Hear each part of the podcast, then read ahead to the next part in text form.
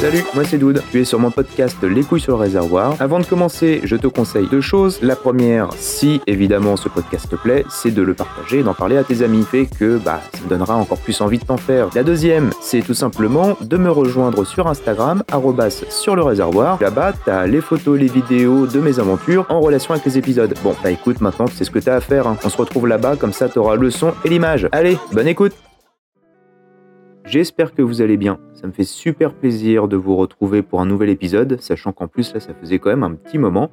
Alors euh, bah voilà, on va reprendre maintenant un rythme un petit peu plus soutenu quand même.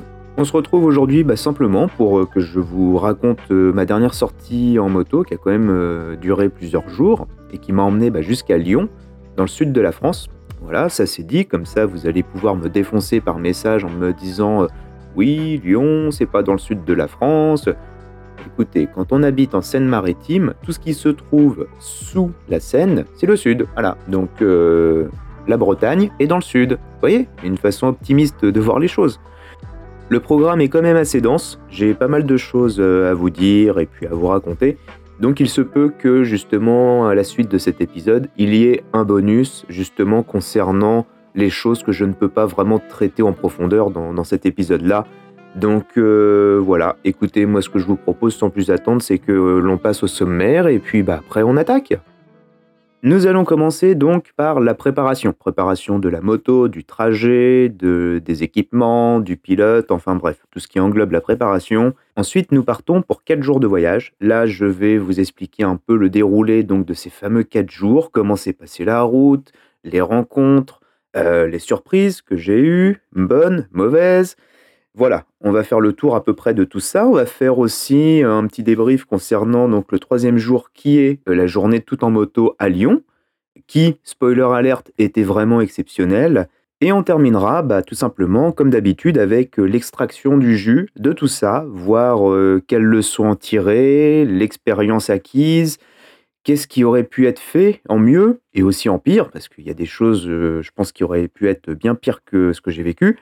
Mais euh, voilà. Et puis, euh, il y aura sûrement un épisode bonus euh, pour pouvoir creuser un petit peu plus des sujets comme le monde de la moto et puis bah, rouler. Rouler deux, rouler solo, rouler plusieurs, enfin bref, voilà. Donc ça, j'aimerais bien pouvoir en discuter un petit peu et puis qu'on partage nos points de vue. Comme d'habitude, si vous voulez avoir les images en lien avec cet épisode, n'hésitez pas, c'est sur Instagram que ça se passe, arrobas sur le réservoir. Vous pouvez même m'écrire et puis comme ça on pourra euh, discuter, débriefer, échanger, polémiquer sur tout ce que vous voulez. Maintenant sans plus attendre, on parle donc préparation.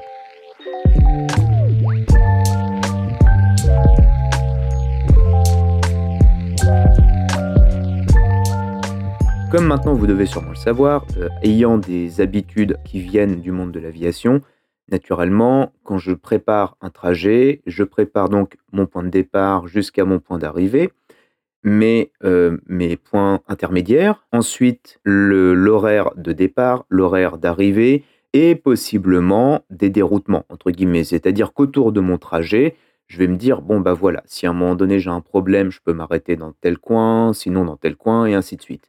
Donc voilà, je prépare toujours mes trajets comme ça, en me disant je vais du point A au point B, et entre le point A et le point B, si j'ai un problème, vers où à peu près je peux me, soit me diriger ou soit me tourner. Dans le cas présent, le trajet était relativement simple. Je partais donc à côté de Rouen, direction Lyon, et le voyage allait durer deux jours. Une première journée avec un 5 heures de route, une deuxième journée avec un autre 5 heures de route. Alors, je grossis, hein, c'est pas exactement 5 heures, c'était 4 heures et quelques, mais avec les arrêts, voilà, on arrondit à quasiment 5 heures. Ça faisait donc en gros deux legs, deux legs de un peu plus de 300 km. Et euh, l'étape intermédiaire était Gien. À Gien, je devais faire un bivouac la nuit du jeudi à vendredi. Ce qui nous donne comme route Rouen-Gien et Gien-Lyon, enfin à côté de Lyon, euh, Saint-Pierre-la-Palude, où là j'avais un camping, où évidemment ça ne s'est pas du tout passé comme prévu, mais j'y reviendrai quand même plus tard. Et de toute façon, comme j'ai l'habitude de dire, un bon voyage, c'est un voyage avec des imprévus. Donc ça c'est pour l'aller. Concernant le retour, eh bien je n'avais pas de plan précis. Je m'étais dit, bon, Le samedi, je serai toute la journée sur place à tout en moto. J'en profiterai un moment de me prendre 10-15 minutes pour justement regarder un petit peu la suite et mon plan de retour. Alors le but aussi était de ne pas trop me charger en route parce que justement je voulais me dégager du temps en cas de problème. Et je vous rappelle quand même, la moto date de 82. Même si j'ai essayé de la fiabiliser au maximum, je ne suis pas à l'abri de quelconque souci mécanique. Donc, dans mon temps de trajet, j'ai prévu justement une fenêtre pour ça. C'est pour ça que je ne voulais pas rouler plus que 5 heures ou 4 heures et demie, là en l'occurrence, de façon à ce que s'il m'arrive un problème, bah, ça déborde pas et que je n'arrive pas avec un pneu crevé en pleine nuit ou un truc comme ça. Dans le cas présent, on était sur un 680 km euh, sur deux jours et puis un 5 heures de route par jour, ce qui était vraiment très bien, très raisonnable. Ça évitait aussi d'avoir à se presser euh, inutilement. Et aussi, chose très importante, limiter la fatigue, puisque les températures au moment du départ étaient quand même encore assez chaudes. Là, on parlait d'un 25-30 degrés en moyenne. Concernant les nuits, étant donné que je suis euh, autonome, j'avais prévu donc bivouac la nuit du jeudi à vendredi en bord de Loire, euh, dans la commune de Gien. Et ensuite, euh, du vendredi au samedi et du samedi au dimanche, eh bien, c'était tout simplement camping. Et dans le cas où il n'y avait vraiment pas de disponibilité, où c'était trop compliqué, hôtel, mais l'avantage de partir comme ça hors période, on est vraiment sur du creux et un petit coup de téléphone suffit euh, à se faire garder une place. Donc concernant le trajet et euh, les nuitées, eh bien vous avez compris le principe. Hein, euh, le but c'est de justement pas trop se charger pour pouvoir se dégager du temps en cas de problème et justement être l'esprit un petit peu plus serein. Et ça, croyez-moi, ça va faire la différence par la suite.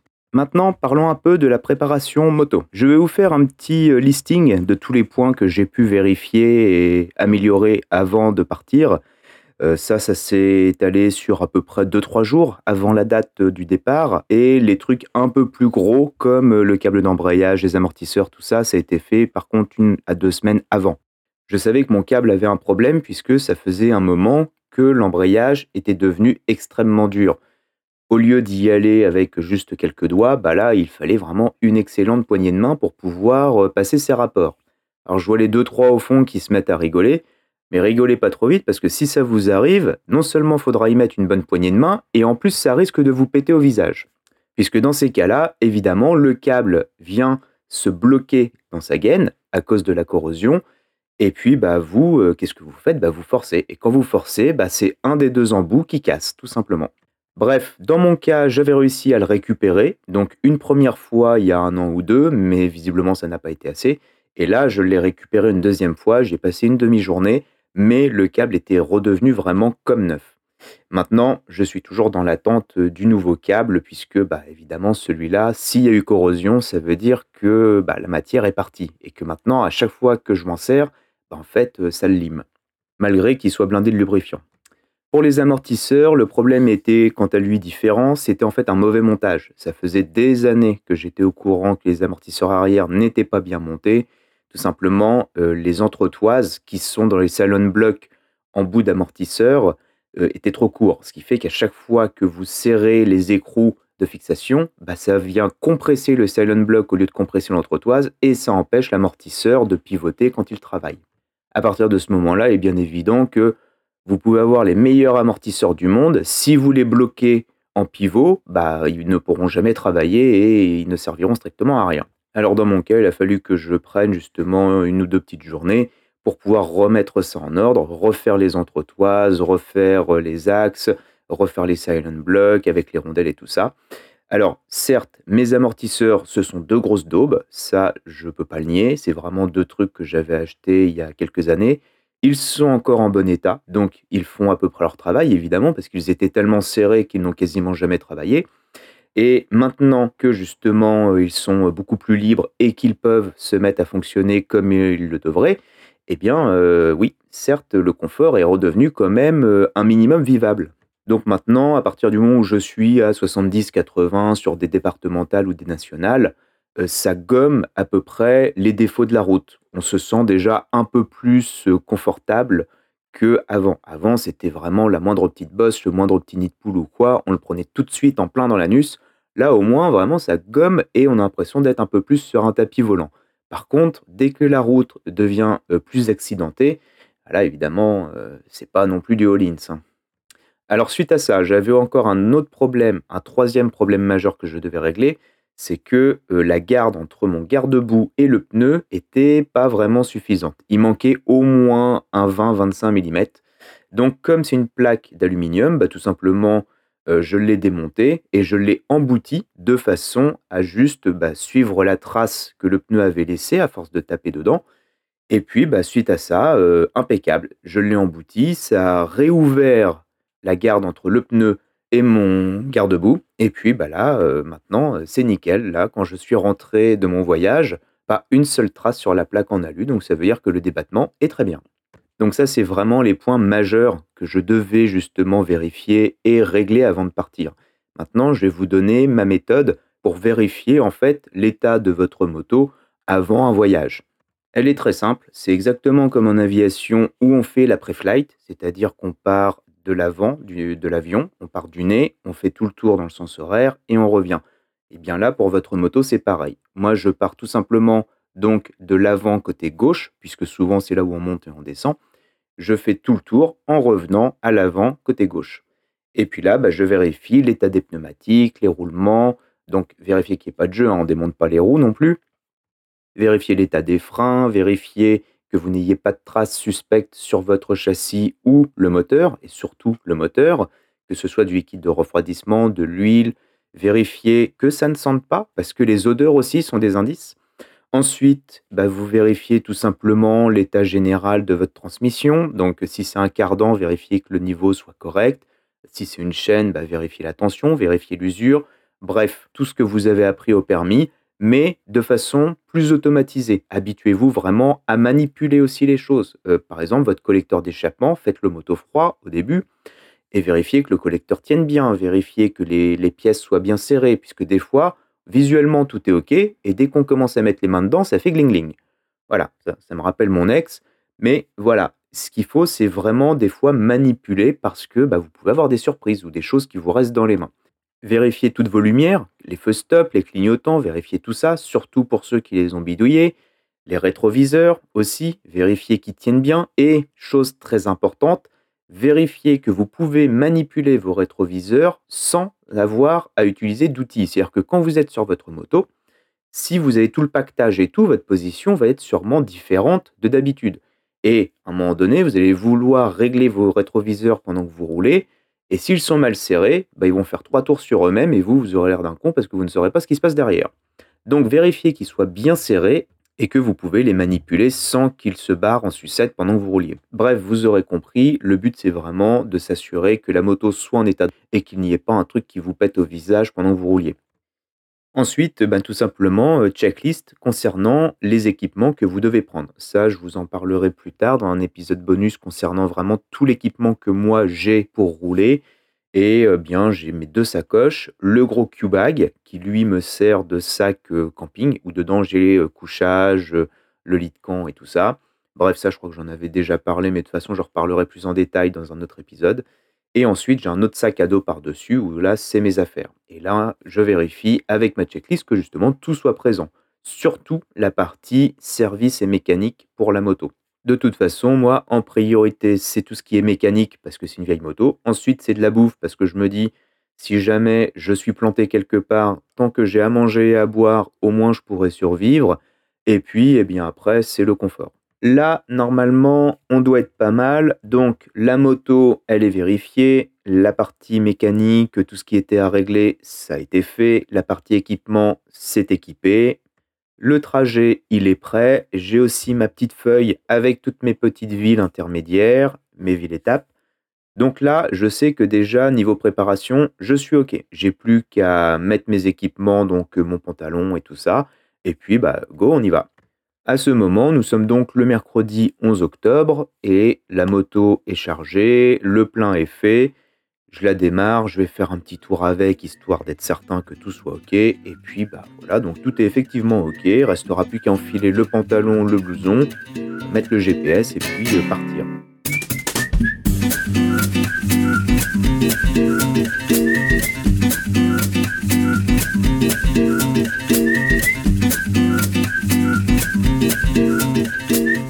Numéro 1, on est le 12 octobre au matin. Alors je ne m'étais pas donné euh, d'horaire fixe pour partir. Je sais que certains aiment bien ça de se dire euh, allez à 9h00 euh, je décolle.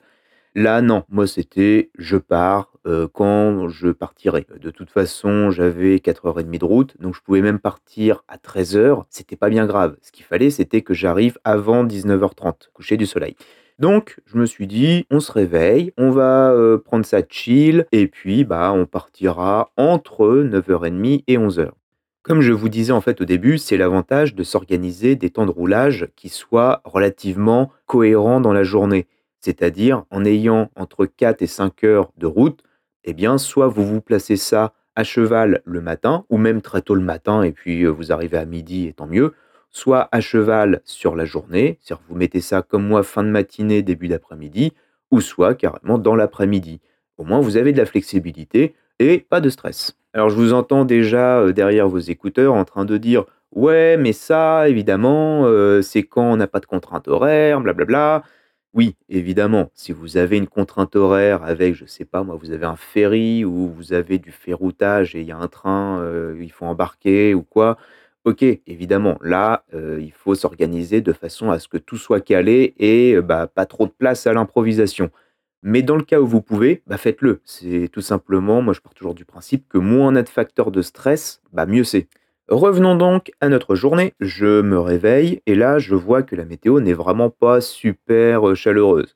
Je dirais même pourrie. Un vrai temps normand, c'est-à-dire le ciel est gris, c'est bâché, il y a une espèce de brume dégueulasse.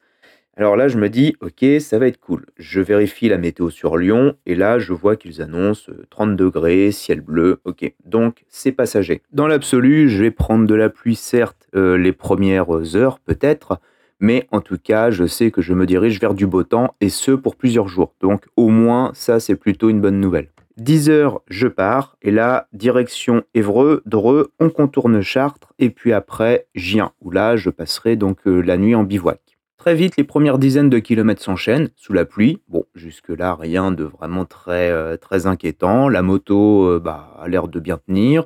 C'est confortable, à ma grande surprise, c'est-à-dire que les travaux que j'ai pu faire sur euh, l'amortissement, sur la selle et tout ça, eh bien, ça fonctionne. Donc, j'enchaîne les kilomètres. Entre Évreux et Dreux, je continue évidemment à me prendre la pluie dans la tronche. Et là, je commence à avoir quand même une petite faim. Donc, la route se passe vraiment très bien. Mais voilà, le vent, la pluie, il fait pas spécialement chaud, donc je me dis bon, dès que je le peux, je m'arrête dans un Leclerc ou un Carrefour, je me prends à manger pour ce midi et pour ce soir, et puis euh, une fois arrivé aux alentours de Chartres, je me ferai un arrêt, ce qui fera à peu près, on va dire, 2 heures, 2 heures et demie de route. Quand j'arrive sur Dreux, je vois une zone commerciale avec un Leclerc. Je me dis, bon, très bien, je vais m'y arrêter, comme ça au moins ça sera fait. Puis l'avantage, c'est qu'il y avait une espèce de partie couverte. Alors j'arrive avec la moto, je me gare devant le Leclerc sous l'espèce de, de Porsche et je descends, je rentre acheter mes petits sandwichs. Je ressors, là je pose mes affaires et je vois un petit monsieur à côté de ma moto qui me regarde en souriant. Je fais bonjour, puis il me dit euh, bonjour monsieur. Bon, je commence à ranger mes trucs dans mes sacoches et tout, et puis là je cherche mes clés de moto, et puis je mets tout le temps mes clés dans la poche droite ou gauche de mon pantalon. Là, je fouille, poche droite, rien, poche gauche, rien. Ok, très bien. Là, le monsieur me dit euh, Excusez-moi, euh, vous cherchez vos clés? Euh, Je fais oui. Il me dit Mais cherchez pas, elles sont sur votre moto. Et là, je regarde, je fais Ah, oui, bah merci. Il me dit C'est pour ça que je suis resté à côté, c'est parce que je vous ai vu, je suis venu voir votre moto parce que ça m'intriguait. Et quand j'ai vu vous aviez oublié vos clés dessus, il me dit bah, Je vais rester à côté le temps que le monsieur revienne pour pas qu'on lui prenne. Et ben, je vous garantis, ça faisait même pas deux heures que j'étais parti. Et là, je me suis dit, si tous les gens que je peux croiser sont comme ça, ça va être un excellent voyage parce que Dieu sait que c'est rare d'avoir ce, genre d'individu en ce moment. Donc je l'ai remercié, je lui ai écouté, je, suis, ben, je vous remercie beaucoup. Euh, je euh, voulez-vous qu'on aille prendre un café ou quoi? Oh, il y a ma femme qui m'attend. Il me dit, oh, vous inquiétez pas. Il me dit, moi je, ne fais pas ça pour qu'on on me remercie. Hein. Il me dit, moi je fais juste ça pour que vous puissiez repartir. Il me dit, en plus je vois que vous venez de la Seine-Maritime et tout. Donc là, on a discuté quelques, quelques minutes ensemble.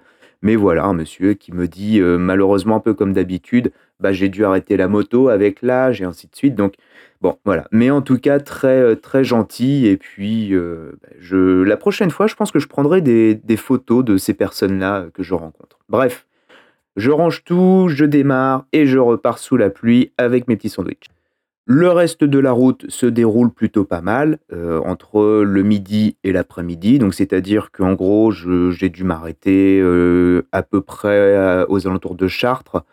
Euh, là, donc, j'ai fait ma petite pause. La pluie s'est arrêtée. On sentait qu'en même temps, la chaleur commençait à venir. Donc, on en profite pour modifier un petit peu l'équipement. Et je reprends donc la route tranquillement. Et là, ça se déroule vraiment plutôt pas mal. Par contre, euh, il y a du vent. Le vent commence à se lever. Plus j'arrive vers Orléans, plus je commence à avoir un petit peu de vent, mais bon, rien de spécial. Par contre, les ennuis vont commencer à arriver au niveau d'Orléans. Là, évidemment, mon réservoir euh, commence à être pas mal vide. J'arrive au niveau de la réserve.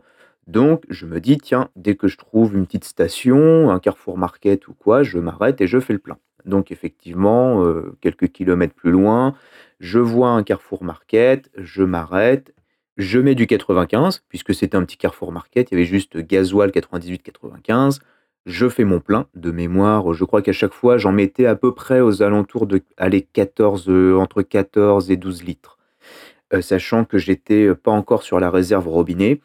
Donc voilà, je fais mon plein et puis je repars. Si vous connaissez un peu cette route, euh, à partir du moment où vous passez Orléans en direction de l'est ou du sud-est, pour reprendre par exemple la N7, euh, ça devient vite monotone. C'est-à-dire que là, euh, après Orléans, vous arrivez un peu dans le centre de la France, et là, vous allez avoir vraiment des 15 à 30 km de national, ou voire rapide, où il n'y a rien. Vraiment, il n'y a, a, rien du tout. Vous allez faire 15 km, un rond-point, 20 km, un rond-point, et c'est très monotone c'est vraiment très très monotone et puis c'est vite euh, fatigant entre guillemets parce que voilà, contrairement euh, à dans le sens inverse quand vous faites Orléans-Rouen, là les villes sont rapprochées. Donc vous faites un 10-15 km maximum, puis vous êtes tombé sur une grosse ville, puis après c'est du 5-6 km. Bref, je continue ma route. Je fais donc mes tronçons, 10 km, et euh, bah, arrive un moment où, arrivé à un rond-point, la moto, je vois le régime qui baisse, parce que avec le bruit du vent et tout, j'entends plus trop. Le régime commence à baisser et bah, la moto cale. Bon, très bien, je redémarre, la moto repart, le rond-point se libère un peu, j'avance, je refais un tronçon de 15-20 km, rond-point, et là j'anticipe, c'est-à-dire que j'arrive, je me mets un peu en roue libre, je coupe les gaz, je vois les gaz qui stagnent à 1500 tours, baissent à 1000 tours, 500 et calent. Là, je me dis, Houston, on a un problème. À ce moment, je suis à peu près à une bonne heure de, de Gien, là où je prévois de faire mon bivouac. Donc, je me dis, bon, la moto roule, c'est juste que, voilà, au niveau du ralenti, il y a peut-être quelque chose. Donc, je pousse jusqu'à Gien, et puis, euh, une fois arrivé sur place, je regarderai. Donc, tout simplement, bah, quand j'arrive pour m'arrêter ou un truc comme ça un feu, je garde un petit filet de gaz et puis je repars. Et ce qui fonctionne en soi. Mais voilà, je me questionne quand même déjà sur ce qui peut se passer. J'arrive donc à Gien, magnifique petite ville. Par contre, quand vous passez Orléans, vous tombez sur des pépites, mais alors des, des villes vraiment magnifiques, des petites villes style médiéval ou quoi. Enfin, c'est vraiment magnifique. Je regrette juste qu'il y ait énormément d'habitations et de commerces qui soient abandonnés en fait euh, le long de ces routes-là. Je pense que les autoroutes ont fait un peu de mal, surtout sur la nationale 7, où là c'est vraiment euh, bah, plus on s'enfonce sur la nationale 7, plus on voit effectivement tout un tas d'habitations et de commerces abandonnés, ce qui est vraiment triste et dommage. Mais voilà, ça malheureusement, euh, on n'y peut rien. Alors, je vais vous parler quelques minutes de mon spot. Je, ne le partagerai pas parce que j'ai discuté en fait avec la dame qui a un terrain juste à côté de ce spot-là. Je vais y revenir après. Et euh, voilà, elle n'a pas forcément envie qu'il y ait de plus en plus de passages. Mais en gros, c'est un petit spot en bord de Loire, mais vraiment en bord de Loire. Vous avez même deux possibilités. Soit mettre votre tente vraiment au niveau de l'eau, quasiment. Mais là, euh, il suffit que le niveau monte et puis euh, tout de suite c'est piscine. Ou alors vous pouvez vous mettre un petit peu plus en hauteur, là où j'étais, et puis il n'y a aucun risque, sauf en cas de crue, mais bon, on n'y était pas. Donc en fait, c'est un spot euh, qui est juste en retrait par rapport à la ville de Gien. C'est-à-dire qu'il y a ville de Gien, il faut traverser en gros le pont, on s'éloigne du centre. Et puis, euh, bah, vous avez un petit chemin, vous prenez un petit chemin qui ensuite euh, vous amène à un autre chemin à l'équerre. Et là, il faut prendre soit à droite, soit à gauche, à vous de, à vous de voir. Mais euh, en gros, vous allez au bout du chemin et puis vous retrouvez en fait euh, à côté d'un terrain avec des petits moutons, des, petites chèvres, un gros chien, un gros, un gros pitou, un labrador. Quand on arrive, il fait bouffe bouffe, il vous regarde puis il remue la queue comme un voilà, il est content de voir du monde.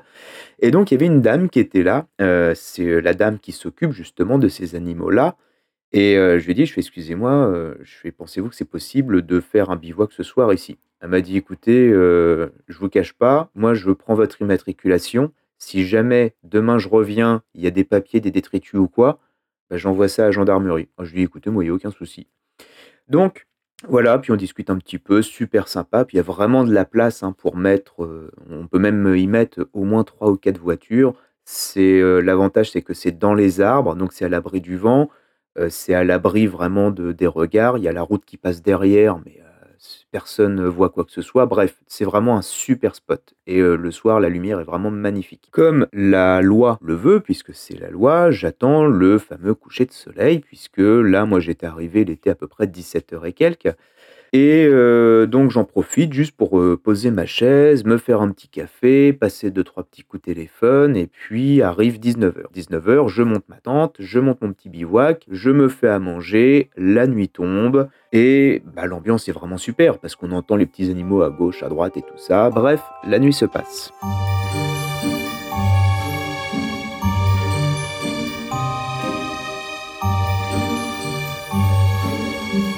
Jour numéro 2, la nuit s'est plutôt bien passée, dormi plus ou moins en pointillé, mais bon, voilà, c'est euh, un peu euh, les règles du jeu quand on fait du bivouac ou du camping, mais en tout cas, j'étais quand même assez rassuré et serein, puisque bah, j'avais quand même le gros pitou à côté de moi euh, qui venait aboyer si jamais il y avait quoi que ce soit. Surtout que j'ai entendu gratter deux trois fois aux alentours de la tente, d'où l'intérêt par contre de ne jamais laisser de nourriture à l'extérieur et de tout mettre dans votre tente. Le lendemain matin, je me réveille à peu près vers 8h30, quelque chose comme ça. Bon, la nuit a été en pointillé, mais voilà. Je prends mon petit déjeuner, je fais mon petit café.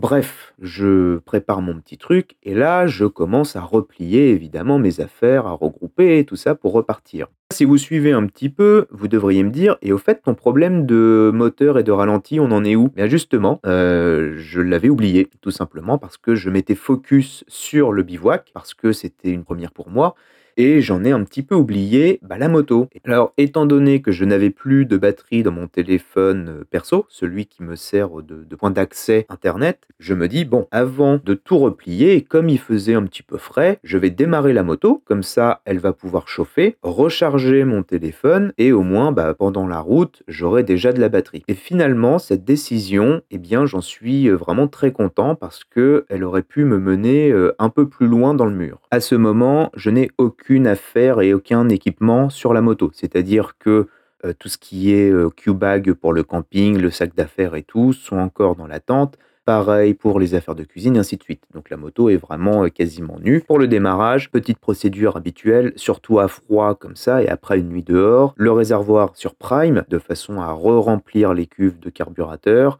On met le starter, le contact, on attend un petit peu que le carburant se diffuse bien dans toutes les cuves, et là, coup de démarreur. Le moteur fait bloum bloum et plus rien. Ça a duré comme ça pendant 15 minutes. Pendant 15 minutes, je mettais coup de démarreur sur coup de démarreur et rien ne se passait. J'ai même tenté euh, de démarrer à la poussette en deuxième, mais quand vous êtes dans un chemin complètement éclaté qui fait euh, des montées et des descentes où il y en a genre 4 sur 2 mètres, c'est très compliqué. Et j'ai été vite euh, un peu au bout de ma vie. Et là, je commence à me dire, bon, je mets la moto sur béquille dans un coin où je suis. Est-ce que aux alentours, il y a quelque chose? Et je vois qu'effectivement, il y a un petit garage à genre 2 km à pied de là où j'étais. Là, j'établis un plan rapide dans ma tête. Je me dis, c'est simple, ok, si vraiment ça ne part pas, je sais que je peux soit appeler le garage ou soit me rendre sur place et aller demander de l'aide là-bas. Si dans ce cas-là, effectivement, ça ne fonctionne pas ou quoi, malgré qu'on soit en pleine semaine, les horaires d'ouverture sont respectés, là, on verra bah,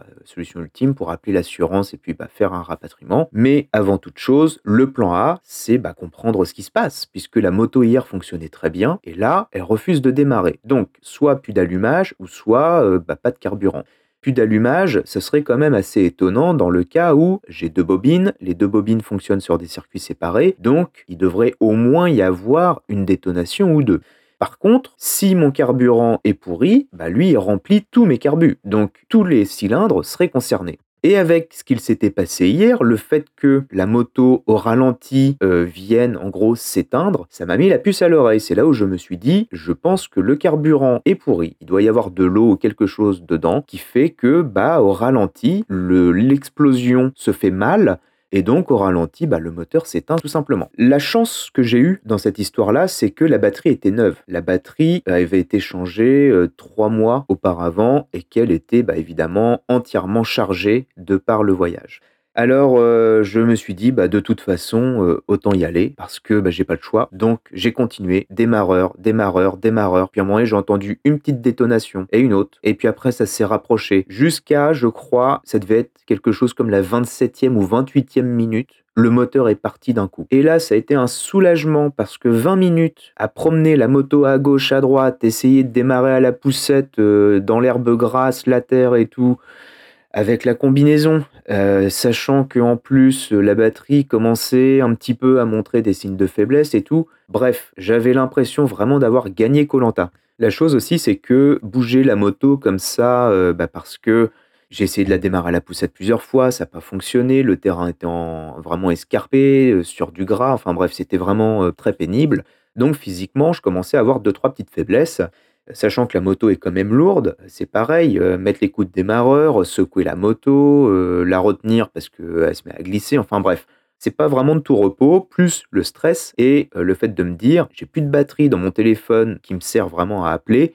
Donc si jamais effectivement je peux pas démarrer la moto, bah, mon téléphone plus de batterie et je peux appeler personne. Toujours extraire la carte SIM et la mettre dans l'autre mais bon, je préférerais éviter en arriver là. Mais Dieu merci, la moto donc euh, est partie. Et puis, euh, je l'ai laissé sur le starter. Tout le temps de refaire mon pactage, de tout ranger. Elle était évidemment à 2500 et quelques tours minutes, voire 3000. Mais c'est pas grave. De toute façon, euh, ça, ça tournait.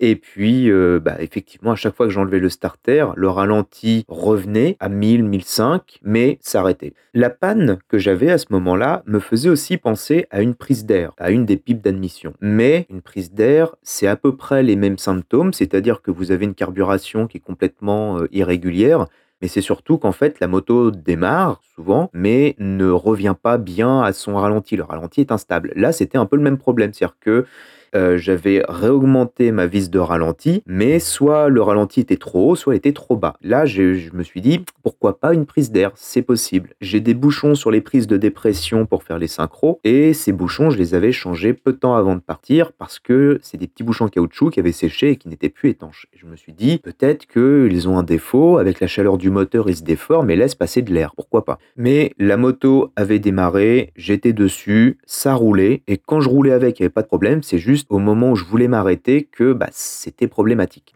Mais avec un filet de gaz, ça ne posait aucun problème. C'était juste que voilà, il fallait doser pour éviter de passer pour un idiot. J'avais repéré sur mon GPS qu'il y avait un Leclerc à 3-4 euh, km de là où j'étais en bivouac.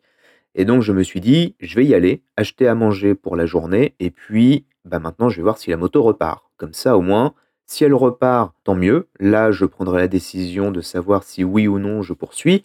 Et si elle ne repart pas, bah, je serai sur un parking de supermarché avec du monde et ce sera beaucoup plus facile pour avoir de l'assistance. Au moment de repartir, je n'avais même pas relâché le bouton de démarreur que le moteur était parti. Voilà, ça refonctionnait euh, parfaitement bien, sauf toujours évidemment cette histoire de ralenti, mais le moteur euh, fonctionnait vraiment très bien. Donc à chaud, aucun problème. Maintenant, il fallait prendre la décision soit bah, de stopper, rentrer en se disant bah, on est courte parce que si ça recommence, ça peut être même définitif, le moteur peut ne plus du tout repartir, ou bah, je continue et puis euh, bah, on verra bien ce qui se passe. Alors, spoiler alerte, évidemment, j'ai fait le voyage en entier, aller-retour, vous le savez, vous avez même pu voir ces problèmes euh, en live sur Instagram si vous me suivez euh, là-bas et je reviendrai sur la solution un petit peu plus tard. Parce que effectivement, c'était bien le carburant. Donc, ce qui m'a fait choisir l'option d'aller directement à Lyon, c'est tout simplement parce que j'en ai discuté avec une amie que je rejoignais sur place, qui m'a dit: «Écoute, si ta moto roule, bah, dans ce cas-là et que tu penses que c'est le carburant, bah, OK, fine, tu roules, tu vides le réservoir, tu remets du carburant propre et puis, heu, bah, même si ça continue, de toute façon, sur place, il y a des sponsors, heu, qui font de la mécanique moto, donc heu, on pourra voir ça avec eux». Donc pour moi, le deal était OK. Je me suis dit: «Effectivement, la moto roule, voilà, juste garder un petit filet de gaz, on vide le réservoir et puis, bah, on voit ce qui se passe». Et effectivement, arrivé en fait à mi-chemin, mon réservoir donc j'ai vraiment étiré le plus possible jusqu'à, déclencher la réserve. Donc vraiment le moteur s'est mis à brouter sur une voie rapide. Là, je suis passé en réserve, je me suis arrêté, j'ai mis du 98, je suis reparti. Et bah, petit à petit, on sentait que le ralenti, heu, commençait à reprendre des tours. Et c'est là où effectivement ma théorie du carburant dégueulasse, bah, c'est quand même plus ou moins confirmé et heu, une fois arrivé sur place, donc la moto roulait, heu, parfaitement bien, hein, il y avait aucun souci et effectivement, au fur et à mesure des kilomètres, une fois arrivé à Lyon, et bien là, le ralenti était quasiment normal. C'était pas non plus fou, c'est ça qui est dingue, heu, mais le ralenti, on sentait que, bah, heu, la moto reprenait des tours. Là, ce que je vous raconte, c'est simplement donc la partie panne avec décroché moto. Toute la journée s'était plutôt très bien passée, comme je vous disais, rien de spécial sur la route puisque ce n'était que des tronçons de 15-30 km en ligne droite, donc vraiment rien d'intéressant en dehors du fait que bah j'étais quand même très attentif à mon moteur. La route se passe sans encombre, euh, la moto tient très bien, toujours même, reste confortable aussi à ma grande surprise. Alors évidemment, quelques petites douleurs dans les genoux, dans les fesses, un petit peu dans la main, mais voilà, franchement, Très satisfait.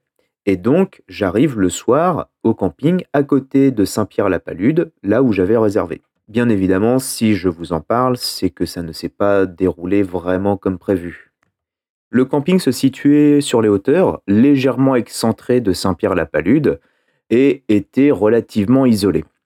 Je vais faire une petite parenthèse juste euh, pour euh, venir vous expliquer une chose, c'est que j'ai failli avoir plus d'accidents sur la région lyonnaise, là où j'étais, entre Saint-Pierre-la-Palude et Lyon, que sur toute ma route au total.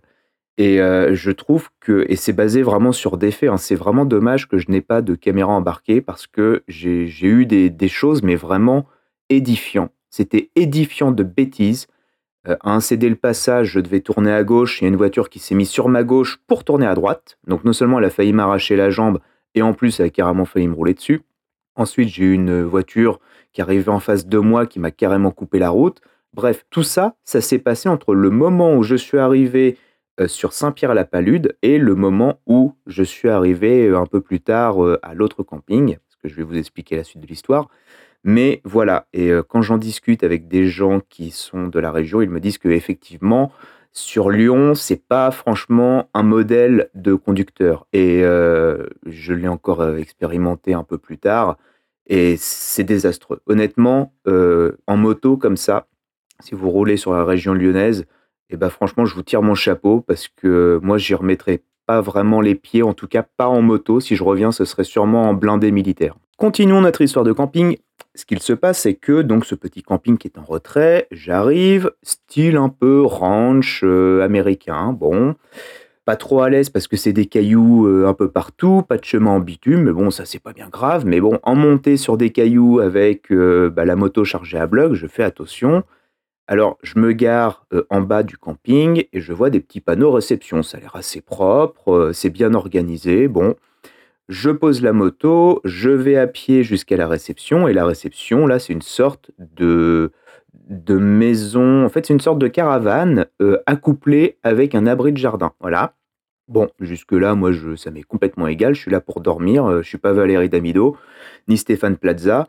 Donc, si vous voulez, moi, ce que je fais, petite sonnette, je sonne, et là, j'entends la sonnette. Un chien se met à aboyer, et j'entends quelqu'un hurler Ta gueule, ta gueule. Bon, d'accord, très bien.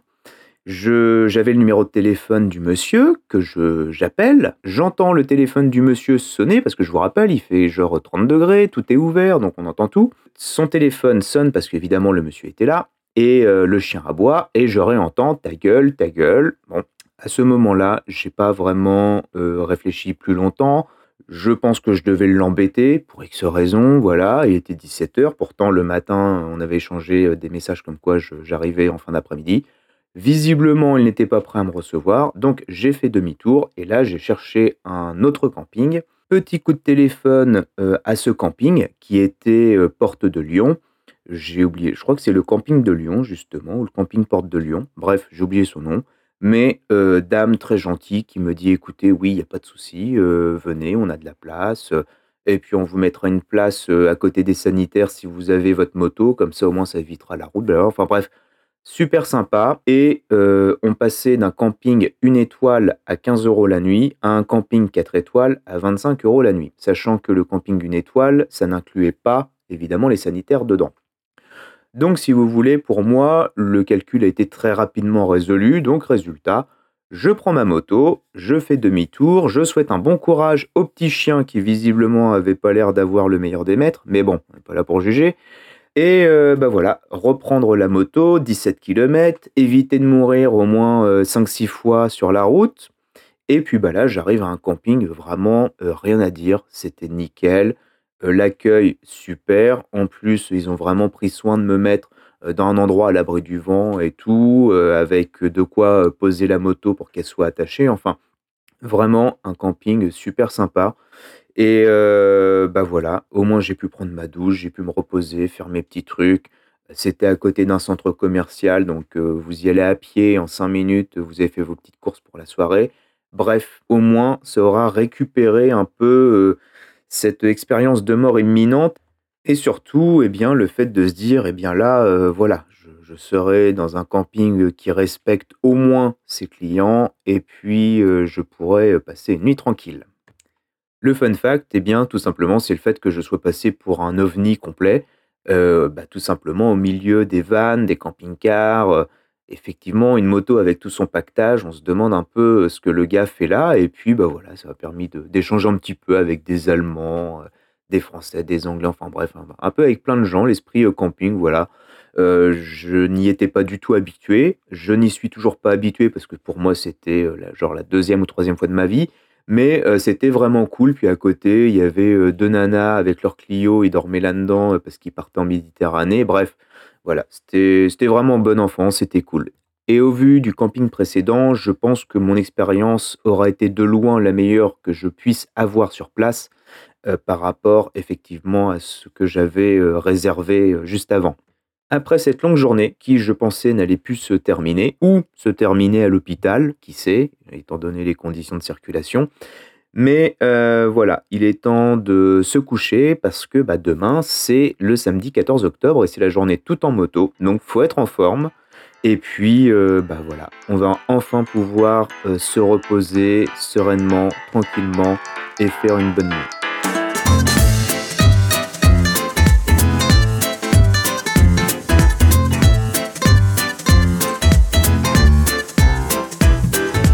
Numéro 3, il est 8h30 et je me fais réveiller bah, par l'alarme de la moto. Oui, j'ai une alarme sur ma moto, voilà, comme ça vous le savez, si vous êtes tenté de vouloir euh, la déplacer, eh bien, prévoyez des bouchons d'oreille. Et euh, je sors, et là je vois deux gamins euh, en train de jouer autour de la moto. Évidemment, ce qui devait arriver arriva, il y en a un qui s'est cogné dedans, et puis bah, ça fait sonner l'alarme. Bon, la mère arrive, ils se font engueuler, elle s'excuse, je lui dis que c'est pas grave puisque de toute façon c'est des enfants, faut bien qu'ils bougent et qu'ils se dépensent un petit peu. Maintenant, je suis surtout content qu'il n'ait pas pris la moto sur la tronche. Bref, petit déjeuner, douche, on remballe, on croise les doigts pour que la moto démarre. La moto démarre, c'est parfait. Donc ce qui vient vraiment confirmer cette histoire de fuel euh, dégueulasse. Et euh, alors, il y a aussi une petite précision que je n'ai pas fait, c'est que euh, la veille, quand je suis arrivé au camping, j'ai purgé mes cuves de carburateur et j'avais des traces d'eau. Et le lendemain matin, j'ai refait une petite purge et j'avais encore un petit peu d'eau dedans. Donc, je pense que la condensation euh, serait le coupable, mais c'est vraiment une hypothèse. Bref, parenthèse est refermée. Du camping jusqu'au lieu de l'événement, il y avait à peu près 15-17 km. Et c'était euh, de la route, de la petite départementale, avec des petits villages à traverser, et puis bah, des virages. Voilà, donc c'était vraiment une petite route sympa de bon matin. Et bien évidemment, il a fallu que je tombe sur le débile du coin qui s'est cru dans Colin McRae Rally. Si vous n'avez pas la référence, désolé, c'est que vous êtes trop jeune. Je profite alors euh, tout simplement de m'arrêter, de une pour le laisser passer, parce que je n'avais pas envie d'arriver en dépanneuse euh, sur l'événement, et de deux, bah, tout simplement pour justement vérifier l'adresse, puisque une fois arrivé dans Saint-Pierre-la-Palude, ça a été quand même un peu compliqué pour moi de me repérer. L'événement avait lieu dans une ancienne mine qui avait été réhabilitée.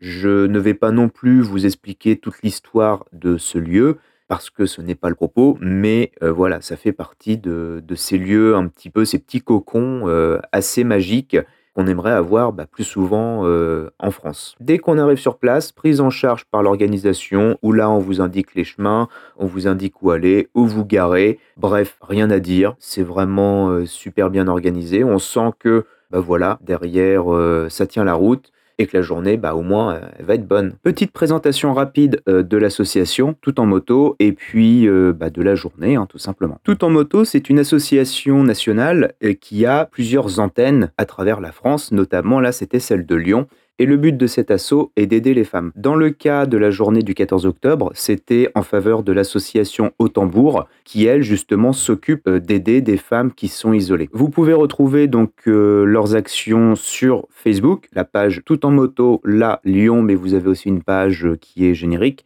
Et vous avez aussi le site web toutenmoto.org tout au pluriel évidemment. Concernant le déroulé de la journée, alors ce qu'on pouvait trouver sur place, évidemment en premier lieu on pouvait retrouver différents partenaires. Nous avions des marques de vêtements, des marques de bijoux, des marques mécaniques, on avait Triomphe, Lyon qui était présent. Il y avait également des artistes et d'autres acteurs du monde de la moto, plus ou moins populaires. Et ça justement, je vais y revenir à la fin de la présentation de la journée puisque c'est un point qui me chagrine un petit peu et qui est récurrent dans chaque événement de ce genre. Je dois vous avouer quelque chose, c'est que le cadre et l'environnement étaient vraiment impeccables. La météo, elle aussi, était de la partie, ce qui n'était pas gagné puisque encore la veille, ils annonçaient des averses.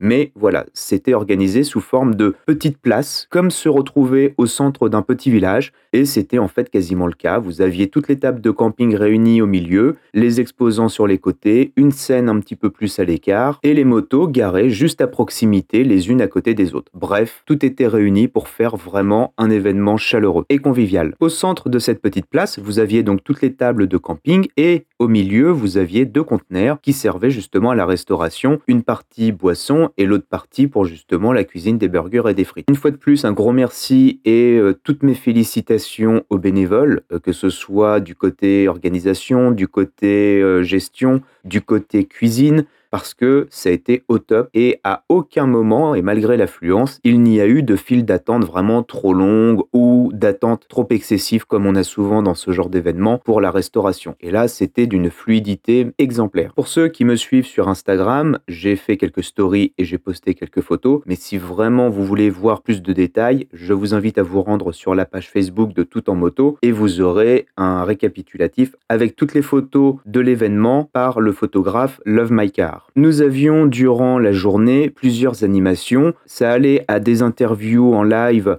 à des démonstrations d'airbags, de sécurité routière, des concerts, des jeux concours avec des prix à gagner. Bref, la journée était vraiment complète. Ça se terminait avec deux balades à moto, plus encore un concert dans la soirée. Vraiment, c'était juste impossible de s'ennuyer. De mon côté, eh bien écoutez, moi j'ai juste profité de ma journée, discuté avec les gens à gauche, à droite. Alors ce qui est drôle, c'est qu'il y a quelques personnes qui m'ont dit "Ah ouais, j'ai vu passer ton truc sur Facebook." Donc voilà, c'est marrant de se dire qu'à 700 km, bah voilà, des gens euh, s'intéressent à ce que je fais, c'est cool. Et ça m'a aussi euh, permis de faire connaître mon travail euh, avec les gens qui étaient là en discutant avec eux. Tout à l'heure, je vous ai exprimé justement certains regrets concernant quelques personnes sur place, quelques acteurs de ce monde de la moto.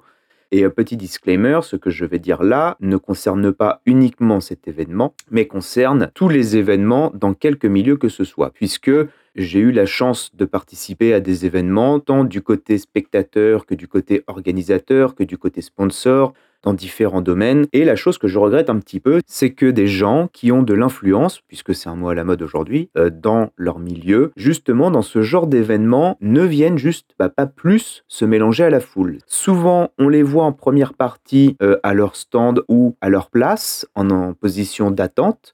Sauf que les gens, voilà, pour X raisons, ne vont pas spécialement vers eux, soit parce qu'ils ne les connaissent juste pas, ou soit parce qu'ils n'osent pas, peut-être. Et en deuxième partie d'événement, ces gens vont juste euh, se cacher entre eux et on ne les voit plus jusqu'à temps que la journée se termine. Et je trouve ça un petit peu regrettable de ne pas justement aller au contact des gens euh, aller se mélanger avec eux pour justement venir échanger et partager autour de ce qui regroupe les personnes. D'autant plus que là, nous parlons d'un rassemblement à plusieurs centaines de spectateurs, ce qui est d'autant plus convivial et chaleureux que de faire un mondial de la moto. Mais voilà, quel que soit le milieu ou quel que soit le type d'événement, euh, vous aurez toujours ce genre de personnes qui, voulant euh, alimenter leur notoriété, pensent que devenir intouchable et isolé est la meilleure chose à faire, alors que malheureusement, euh, c'est plutôt l'inverse. Quoi qu'il en soit, évidemment, c'est très minoritaire. C'est juste dommage que ces personnes ayant en plus accompli des choses qui soient quand même vraiment, vraiment bien, bah, ne veulent pas juste plus en partager euh, surtout en live, puisque bah, c'est là où on passe les meilleurs moments. Bref, je vous rappelle que bah, moi j'ai un voyage à continuer, puisque actuellement j'en suis à la moitié, et que bah voilà, là nous sommes le samedi 14 et il faut décider de la suite. J'avais deux options. La première était la plus longue, c'est-à-dire je passais une nuit supplémentaire au camping euh, Porte de Lyon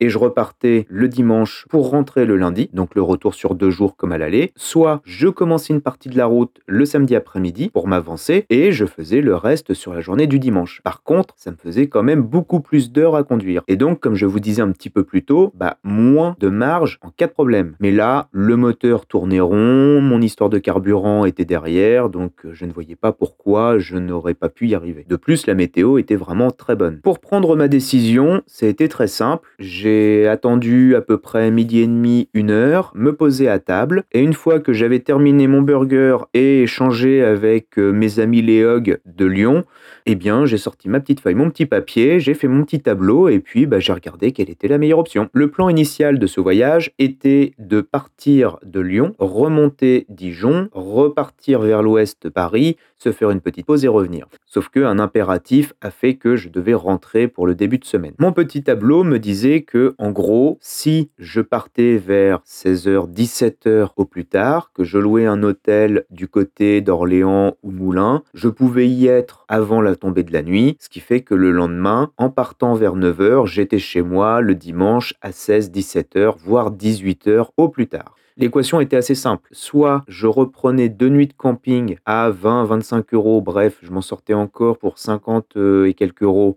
sur les deux jours, ou soit je me prenais un hôtel, certes qui allait peut-être coûter un peu plus cher, dans le cas présent 60 euros, mais en tout cas ça me raccourcissait quand même de 24 heures mon temps de voyage. On va se l'avouer, pour une différence de 10 à 15 euros, on est quand même mieux dans un lit à l'hôtel plutôt que d'avoir à monter, démonter la tente et se taper le lit de camp. Alors comme le dit si bien notre ami entrepreneur Jean-Pierre Fanguin, moi je pense que la question elle est vite répondue. Au final, ça nous donne quoi? Eh bien tout simplement un départ programmé à 17h au plus tard de l'événement, donc Saint-Pierre-la-Palude, ce qui fait que ça me laisse largement le temps pour profiter de la journée et en même temps ça me laisse le temps pour me rendre donc à Moulins, là où j'ai prévu de prendre ma nuit d'hôtel, qui est en fait un petit peu avant Orléans. En gros, j'aurais déjà fait sur 10 heures, 3 heures de route. L'heure de départ se rapproche, mon GPS, mon roadbook, tout ça c'est prêt. J'en profite pour échanger deux trois mots avec euh, quelques personnes sur place une dernière fois et puis, euh, je prends la route, direction Moulins. La première petite surprise que j'ai eue en quittant la région lyonnaise, ce n'est pas ces conducteurs, évidemment, ça, ils ne manqueront pas, mais c'était simplement la température. C'est-à-dire qu'on est passé d'un 25-27 degrés à 14-15 heures, à peu près à 12 degrés à 18 heures.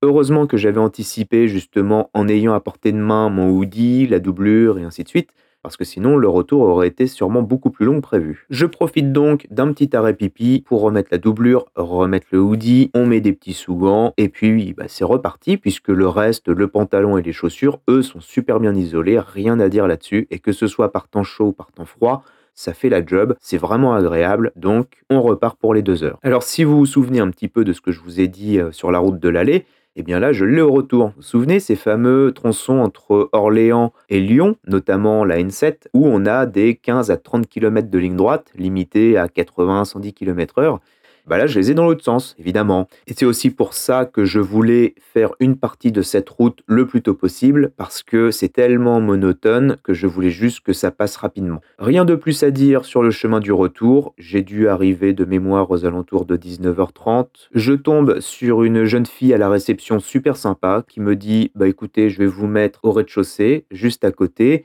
avec la chambre en face, la place où vous avez stationné votre moto, comme ça vous pourrez la surveiller. Que dire de plus? Eh bien écoutez, c'est juste royal. Je débarque toutes mes affaires dans la chambre, j'en profite pour aller me chercher un petit truc à manger, je jette un dernier coup d'œil à l'itinéraire du lendemain, parce que je vous rappelle quand même cette heure de route, et là, quelques secondes après, eh bien tout simplement, j'étais juste en train de dormir.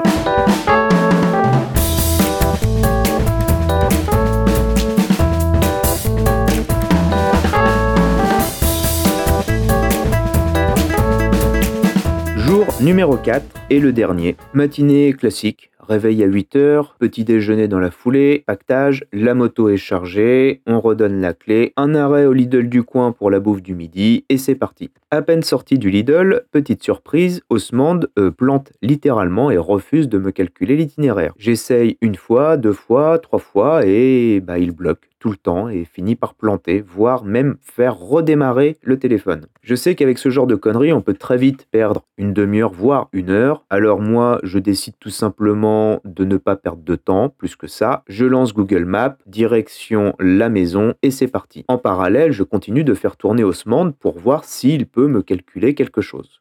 Très vite, je m'aperçois que Google me fait passer un peu par des routes farfelues, c'est-à-dire que je dois prendre une sorte de nationale et lui me fait zigzaguer carrément par les routes de campagne qui viennent recouper cette nationale de part et d'autre.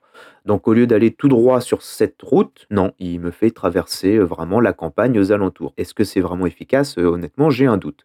En attendant, bah, mon Osmond est toujours planté. À ce moment, je suis encore en train de traverser la région de Moulins et j'entends que mon Osmond, bah, tout simplement, a enfin pu calculer l'itinéraire. J'enlève Google Maps, je me recale sur Osmond et c'est parti. Petite parenthèse, je pense que ce qu'il s'est passé, c'est que Google Maps a pris en compte des travaux qu'il y avait, sauf que les travaux sont sur semaine, pas le week-end, et donc il a voulu me faire contourner cette zone-là.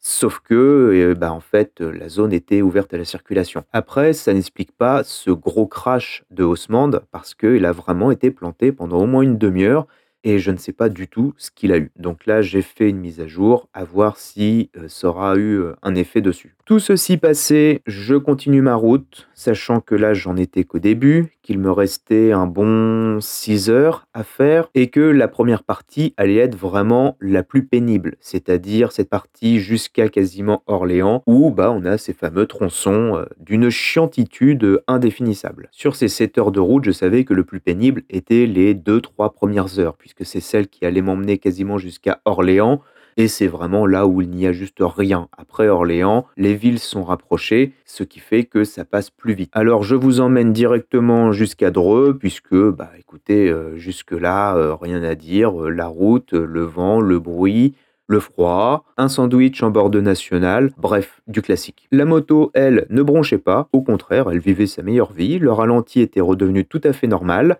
et j'ai même profité de calculer la consommation, ce qui fait que je fais un petit peu plus que 280 km en route unique, avec 18 litres, ce qui me ramène à peu près à un 6 litres au 100, ce que je trouve parfaitement convenable pour une moto de 82 avec des gros carbus et des cornets. Toujours est-il que, voilà, la moto vraiment se comportait super bien. Et ça, c'est un vrai régal. Pour ma part, au bout des 7 heures, simplement une douleur dans l'épaule commençait un petit peu à m'inquiéter, mais rien de plus. Comme je vous le disais, la route du retour s'est déroulée tout simplement sans problème particulier. C'était plus mon corps qui commençait un petit peu à être HS que la moto. La moto, elle, au contraire, je pense qu'elle aurait pu rouler comme ça encore euh, bien des heures. Mais voilà, il était temps de s'arrêter puisque, eh bien, 17h30, euh, j'étais arrivé. Ce dimanche après-midi sonnait tout simplement la fin de ce voyage, qui aura été, une fois de plus, riche en expérience, en enseignement, mais tout ça, on va en parler juste un petit peu après dans, dans l'extraction du jus. Et pas la peine de rigoler, je sais très bien à quoi vous pensez quand je dis ça. Donc, tout simplement, je ne savais pas exactement comment j'allais réagir face à ces 7 heures de route, euh, one shot, évidemment avec quelques pauses. Mais voilà, si j'ai pris cette décision-là, c'est de une par défi personnel et de deux aussi parce que lors de mon aller-retour à Saint-Malo, eh bien j'avais quasiment fait 10 heures comme ça euh, également one shot. Maintenant qu'on sait tout ça, que les affaires ont été rangées, nettoyées, stockées, que la moto a été vérifiée. Aussi, petite parenthèse, quand je rentre comme ça de balade où la moto a tourné plusieurs heures sans s'arrêter réellement, au retour, je laisse toujours se reposer un petit peu et je reviens une ou deux heures après pour vérifier justement qu'il n'y ait pas de petites coulures, qu'il n'y ait pas de choses vraiment anormales c'est pas une révision, mais voilà, juste une petite vérification que bah, tout soit OK. Ça évite simplement qu'à l'utilisation suivante, on se dit tiens, c'est bizarre, quand je démarre et que j'accélère, euh, j'ai un jet d'huile sur le côté. Une fois tout OK, et eh bien évidemment, on lui fait un petit nettoyage parce qu'elle le mérite.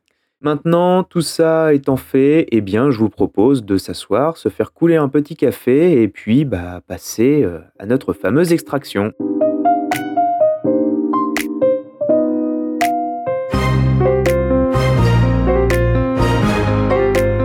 Va faire ça vraiment de façon chill, euh, un peu moins formaté et beaucoup plus euh, posé, et en trois parties. En premier, je vais parler de l'association Tout en moto. Ensuite, euh, de ma moto, enfin de mes équipements, ce que j'ai utilisé, parce que je n'ai pas encore eu l'occasion d'y revenir.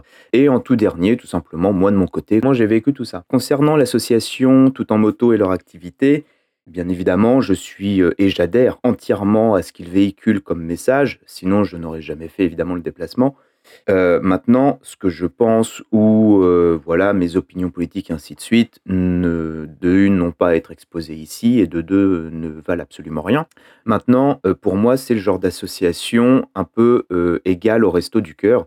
Comme disait Coluche, le problème de ce genre d'assaut, bah, c'est qu'on en a besoin aujourd'hui parce qu'il reste encore trop de cas où justement la couleur de peau, la différence de taille, euh, le fait d'avoir des ovaires ou des testicules ou euh, des cheveux de telle ou telle longueur, euh, bah, fait la différence. Et je trouve que en 2023, c'est quand même assez dingue de se dire que ce genre de, différence peut jouer dans une carrière ou peut jouer dans un salaire ou peut jouer dans une place en politique. Enfin bref, voilà. donc effectivement, les associations comme Tout en moto. Et je pense qu'en dehors euh, du, droit des femmes et tout ça, a aussi un rôle extrêmement légitime euh, concernant la santé, qu'elle soit physique ou mentale aussi des femmes, parce que je pense que beaucoup de femmes, encore aujourd'hui, pour tout un tas de raisons, bah, font passer leur santé aussi en dernier. Donc voilà, effectivement, je pense que c'est une asso qui mérite d'être mise de plus en plus en avant et le boulot qu'elles ont fait en tout cas sur cette journée, honnêtement, et pour vraiment jouer la carte féminisme, féministe, bah, le boulot qu'elles ont abattu pour cette journée avec les bénévoles, ça n'a rien à envier à d'autres événements. Hein. Et c'est, bah, ça fait super plaisir de, que ce genre d'initiative fasse fermer un peu la gueule à des gens qui prennent plus leur couille pour un organe décisionnel qu'autre chose. Alors, chose qui me réconforte quand même, c'est que justement, plus les années passent, plus cet esprit euh, misogyne tend à se résorber. Tout simplement parce qu'en fait, il y a une histoire d'éducation où maintenant des gens de notre âge ou euh, un peu plus vieux bah, commencent à éduquer leurs enfants en leur expliquant que, bah écoute, euh, voilà, c'est pas parce que ton petit copain il est bleu, vert, jaune ou il a trois, trois doigts à la place de cinq que dans la vie, euh, il faudra le mettre à l'arrière de la file. Et ça, bah, c'est plutôt cool parce que justement, euh, les différences tendent à se gommer. Et euh, notamment, bah, on peut le voir dans des milieux comme ça, comme la moto, comme la voiture, ainsi de suite. Il y a des milieux malheureusement où ça persistera, hein, parce que ça, voilà. Mais en tout cas, j'ai quand même bon espoir que plus on avancera et moins on aura ce genre de combat à mener. Donc pour terminer, euh, bravo à l'association, bravo les filles, bravo les gars, parce que, et oui, dans cette association-là, il n'y a pas que des femmes, c'est mixte. Et alors que souvent, des associations motards hommes euh, n'acceptent pas les femmes. Donc euh, voilà, messieurs, tirez-en les conclusions. Mais voilà, donc félicitations, et puis bah, j'attends la prochaine avec impatience, hein, quitte à faire 6000 km. En la moto, les équipements. Alors, euh, bah écoutez, la moto, je vais passer vite fait dessus. hein. En dehors de cette histoire de, fuel, parce que pour moi, c'est le, fuel, que ce soit de l'eau ou euh, du carburant euh, pourri. Voilà, la moto, rien à dire, nickel. Seule chose, c'est que là, évidemment, on va arriver sur la période d'hiver. Je, vais... je ne vais plus rouler avec cette moto-là pendant au moins 4-5 mois.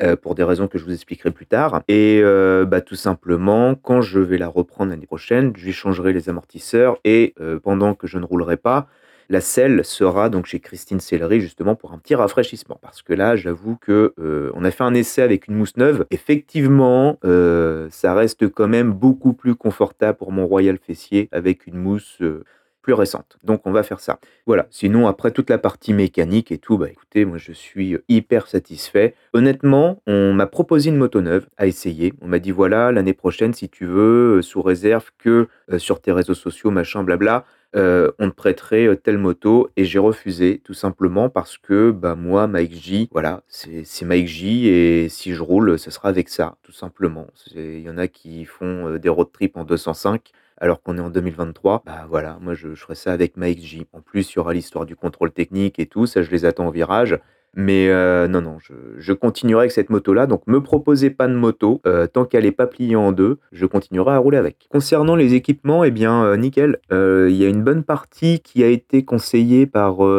Greg, les apprentis voyageurs, et euh, Matt Adventure. Euh, C'est en regardant leur, leur vidéo, en fait, que je me suis euh, équipé. Donc, Greg pour la partie matelas, sac de couchage, enfin, lit de sac de couchage. Les petites boîtes de les petites boîtes souples, enfin les, petits organiseurs là de sur Amazon. Maintenant, voilà, attention parce que par exemple les organiseurs, vous avez les mêmes sur AliExpress à un cinquième du prix. Donc, euh, mais le lit de camp, le sac de couchage, alors là, nickel, vraiment rien à dire. Euh, la tente, ça c'est moi qui l'ai trouvé avec Decathlon euh, en discutant justement avec Decathlon et c'est la MH500 Black and Fresh. Et bah, franchement, impeccable. Ça a juste un petit peu peur parce que le fond de la tente, c'est un tissu noir assez fin. Et bah, j'avoue que je pense sur une surface avec des petits cailloux ou quoi, ça peut peut-être percer. Mais bon, ça a tenu, ça tenu très bien. Et puis, bah, c'est ultra compact. Et euh, effectivement, euh, le black, euh, quand je me suis réveillé à 8h30 du matin, il faisait nuit, nuit, alors que dehors, grand soleil. Mais voilà. Les sacoches, nickel. Pareil, les sacoches, alors là, rien à dire.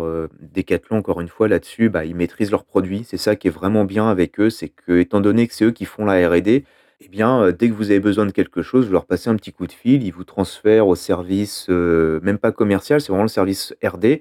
Et euh, bah voilà, vous discutez quasiment en live avec les ingénieurs qui vous disent si oui ou non euh, ce que vous voulez faire avec le produit, ça marchera. Donc euh, bah là, nickel. Euh, sacoche Decathlon pour les motos, bah c'est oui. L'essentiel maintenant que j'ai quasiment tout le temps en fait dans ma moto, c'est la petite chaise de camping Quechua. Alors c'est la référence 500. Je sais pas si c'est MH 500 ou 500. Euh, moi c'est donc L, taille L. Je sais pas, c'est marqué L. Ça a coûté genre 30 ou 40 euros. Et euh, vraiment, euh, bah, euh, on me disait, ouais, franchement, prends-toi ça, parce que quand tu vas commencer à voyager un petit peu, le premier truc que tu voudras faire, c'est poser. Et effectivement, au début, avant de faire tout ça, je suis parti prendre un petit café, je me suis posé dans un chemin, j'ai sorti mon, mon petit réchaud et tout ça. Et j'étais assis par terre et je me suis dit, putain, c'est bon, j'ai compris. Donc, je me suis, j'ai fini mon café, je suis allé droit chez Decathlon, j'ai acheté ce truc-là.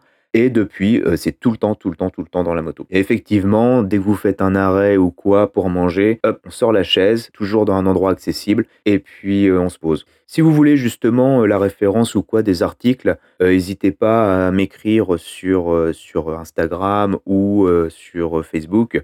Et puis je vous répondrai, mais je vous dis sinon c'est les vidéos de Greg les apprentis aventuriers et puis Matt Adventure. Ensuite, bah écoutez, là c'est bon pour ça. Le kit de cuisine, réchaud et compagnie, bah ça c'est du Amazon. hein. Là où je suis content, c'est que euh, dans tout l'équipement que j'ai pris et que j'ai choisi, de une, il n'y avait rien de trop, et de deux, euh, il ne manquait rien non plus dans, dans l'autre sens. C'est-à-dire que euh, à un moment donné, je voulais prendre la doubleur du pantalon, je voulais, je voulais prendre deux, trois autres affaires, et ainsi de suite. Et euh, je me suis dit, bon, on va couper la pomme en deux, on va prendre des affaires euh, chaudes. Et euh, bah, j'ai eu raison parce que sur le chemin du retour, je me suis tapé quand même du 10-12 degrés. Et je me suis dit, on va prendre des affaires aussi un peu plus fraîches, genre un petit maillot, une petite chemise. Et puis bah, là aussi, j'ai eu raison parce que quand je me suis posé au camping le dimanche, le vendredi soir, bah, il faisait quasiment 30 degrés. Donc avoir la petite chemise, le petit pantalon léger, ça fait du bien, c'est vraiment agréable. Et bah pareil, le lendemain, quand on se dit tiens, je vais pouvoir sortir les petits sous-gants, euh, ça fait plaisir aussi. Donc voilà, c'est vraiment un équilibre et puis euh, bah, c'est un peu au feeling. Et euh, j'avais aussi interrogé les gens qui habitaient sur place en disant Eh, écoutez, à cette époque-là, c'est quoi la météo? Donc voilà, c'est plutôt cool. Ensuite, bah écoutez, tout ce qui concerne l'outillage, le carburant, ainsi de suite, bah ça c'est l'équivalent d'une assurance. Hein. C'est c'est le genre de choses, on l'a, mais on, on espère ne pas s'en servir. Par chance, j'ai pas eu à m'en servir. Euh, le seul truc qui m'a manqué, c'est un élastique. J'ai couru après un élastique pendant euh, une heure ou deux, mais euh, voilà. Non, sinon vraiment nickel. Et puis surtout ne pas hésiter à prévoir des fois des trucs en double, mais des trucs à la con du genre des câbles USB. ouais, les élastiques. il m'est arrivé un truc tout con, c'est que j'avais des sachets Ziploc, des sachets en fait avec un- un zip hermétique pour de la, congélation, mais réutilisable. Et euh, j'avais pris des olives. Et c'est vrai qu'il faut toujours, tout ce qui est euh, liquide, ça coulera systématiquement. Sauf que moi, évidemment, j'avais un pot avec mes olives dedans et le jus. Euh, au bout d'une heure, euh, je reprends un truc dans mon sac de bouffe. Il y avait du jus d'olive partout dans mon sac. Heureusement que c'est dans un sac étanche, mais tous mes sachets hermétiques réutilisables, j'en avais au moins 5-6 d'avance. Bah, ils étaient foutus. Il y, avait, de l'huile partout dessus, plein partout dedans.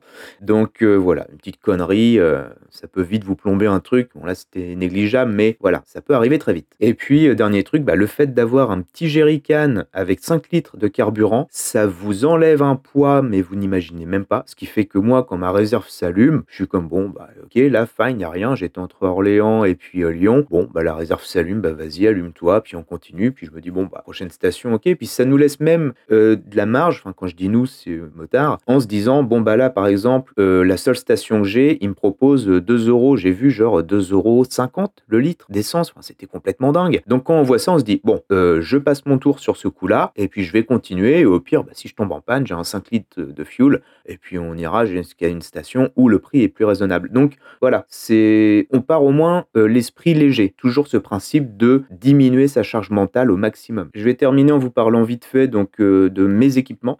Et euh, donc bah, le casque intercom, tout ça, voilà, hein, ça c'est du, c'est du classique. Juste chaussures, pantalon, blouson. Ça, donc pantalon et blouson, c'est Moto Blues. C'est blouson, c'est la marque Revit. Rien à dire, hein, franchement, euh, nickel. Je me suis pris des saucés avec, euh, bah, c'est étanche. Je- J'ai roulé par 30 degrés et bah c'est frais. Donc voilà, dès qu'il fait un petit peu frais, pouf, on remet la doublure, c'est bien. Ça fait, bah, ça fait ce qu'on lui demande, tout simplement. Euh, le pantalon, le pantalon, j'ai roulé par 10 degrés avec, sans la doublure, et j'avais encore chaud, pour vous dire. Donc je pense que si je mets la doublure, je peux me traverser le Canada en plein mois de décembre euh, et en slip dessous. Donc euh, non, le pantalon, c'est la marque DXR, nickel, franchement super. Et puis bah voilà, moi j'ai juste un caleçon en, en coton, donc j'ai mon boxer, puis dessus je mets une sorte de short caleçon là de sport. Comme ça, je mets le pantalon et ça permet, bah, quand j'arrive à un spot ou quoi, j'enlève le pantalon et je suis pas la nouille à l'air. Ensuite, euh, les chaussures. Les, les chaussures, c'est la marque Forma, euh, des chaussures euh, Urban, le modèle Urban, je sais plus quoi, euh, modèle cuir, étanche, nickel. C'est mon petit magasin préféré, JLC Moto. que je vous conseille à 1000%. Donc si vous avez besoin, vous les appelez, que ce soit un point de vue mécanique, équipement ou quoi. Et voilà, je suis arrivé, je eh, euh, il me faudrait des pompes, c'était la veille de partir. Et euh, donc euh, ils m'ont dit bon bah ok vas-y euh, il te faut quoi? Donc je leur ai expliqué et puis ils me font bon bah tiens vas-y on va te filer ça et donc je me retrouve avec les formats urban euh, avec un petit zip sur le côté il y a le, le petit truc pour étanchéifier et tout pareil je me suis pris des saucés pas possibles nickel. J'ai mis dedans deux petites semelles gel, des trucs de la marque Kiwi, et alors là, c'est impeccable. Au moins, vous marchez, ça fait pas mal aux pieds, enfin, super. Voilà, la partie équipement, je pense que là, on a fait le tour. J'y reviendrai plus, parce que pour l'instant, ça changera pas. Donc voilà, peut-être au pire, si vraiment vous me demandez, je vous ferai des petites vidéos justement tout du long de l'hiver où il y aura moins de, voyages. Troisième et dernier point, comment j'ai vécu tout ça? Certes, on parle pas d'un gros road trip à plusieurs milliers de kilomètres avec je ne sais combien de pays, Euh, on est aussi éloigné de ce que j'avais prévu au début, mais je suis quand même satisfait. Ça représente donc 1500 km sur trois jours, euh, puisque la journée du samedi, en fait, je n'ai pas roulé. J'ai fait, oui, deux heures et demie, trois heures de route, mais euh, le plus gros ayant été fait quand même le jeudi, vendredi et le dimanche. J'ai une petite confidence à vous faire. Si vous avez écouté l'épisode rupture, vous devez sûrement savoir voilà que j'ai été trois ans avec une personne et on s'est séparés il y a quelques mois. Cette personne avait pour habitude de me dire que euh, elle ne, en fait, elle ne m'a jamais vraiment connu. Elle m'a toujours dit, euh, j'ai eu l'impression de rencontrer quelqu'un qui après a disparu, de ne pas avoir vraiment connu le vrai Doud, le, le Doud un peu baroudeur, aventurier, tout ça, puisque avant de se connaître, euh, j'ai eu la chance de pouvoir voyager énormément, habiter à l'étranger, ainsi de suite. Donc quand je suis revenu en France, on s'est rencontré avec cette personne, on, a très vite emménagé, et après, bah, ça s'est juste endormi. Voilà. Et plus le Covid et tout, ça je pense que vous le savez. Mais euh, voilà, on, on, a emménagé ensemble et les plus gros voyages qu'on ait fait, bah, c'est la Bretagne, la Belgique, c'est tout. Donc effectivement, quand on a l'habitude de faire euh, le tour du globe, ça fait mal. Alors le fait de faire ce petit euh, séjour et ce petit voyage, déjà, ça permet de se dire, ok, le, doux de baroudeur, il est pas mort, il est toujours là. surtout que avec l'échec que j'ai vécu donc mi-septembre ça remettait quand même un petit peu les choses en question. Donc il a fallu digérer aussi ce truc-là. Mais euh, voilà, au moins là, je sais que je suis revenu, c'est reparti. J'ai d'autres projets qui arrivent là incessamment sous peu. Pour l'instant, je, ne vous dirai rien, mais vous le saurez bien assez vite. Surtout si vous me suivez évidemment sur les réseaux. Et justement, en parlant des réseaux sociaux, euh, souvent je reçois quelques messages de gens qui me disent euh, Oh bah tiens, est-ce que tu voudrais passer dans tel coin ou dans tel coin, machin, on fait ci, on fait ça. Donc ouais, moi ça, ça me branche carrément. Maintenant, après, j'ai pas forcément le temps, surtout là en ce moment où ça va être un peu plus compliqué. Mais au moins, euh, ça permet de se rassurer en se disant, bah voilà, les réseaux sociaux sont un outil, c'est une porte qui donne sur tout un tas d'autres choses, évidemment euh, à manipuler avec précaution, mais c'est rassurant de se dire qu'aujourd'hui, on peut toujours aller vers les gens sans, euh, sans arrière-pensée, sans qu'il y ait de malice ou quoi que ce soit et que ça débouche justement sur des trucs vachement intéressants comme ce genre de, comme ce genre de voyage où bah, c'est parti d'une discussion complètement banale avec quelqu'un que je connaissais même pas du tout. Et puis, bah voilà, quelques deux, trois semaines après, c'est bah tiens, on organise ça, tu veux venir? Ok, vas-y, je charge la moto et puis j'y vais. quoi. Et cette personne, aujourd'hui, je la remercie beaucoup parce que bah, m'aura fait monter trois, quatre marches en plus sur sur ce chemin-là. Donc c'est cool. Je vais euh, arrêter là euh, concernant donc cette euh, fameuse extraction. Vous avez compris que pour moi c'était principalement du positif. Évidemment, il y a eu quelques trucs un petit peu négatifs, un petit peu idiots, mais voilà, honnêtement, ça a été vraiment 0,1% du voyage. Il y a d'autres points que je voulais aussi partager avec vous concernant justement l'instabilité qu'on peut reprocher aux gens qui, comme nous, voyagent beaucoup, aiment bien bouger, ou simplement aussi voyager seul ou à plusieurs. Bref, ça fera évidemment l'objet d'un épisode bonus et en même temps on décortiquera tout un tas d'autres choses. Il y a ce fameux dicton qui dit euh, effectivement on peut chuter mais l'important c'est de se relever. Moi j'ai ma petite version, c'est simplement si tu me fais tomber, assure-toi que je ne me relèverai pas. Sur ce, comme disait Valérie, au revoir.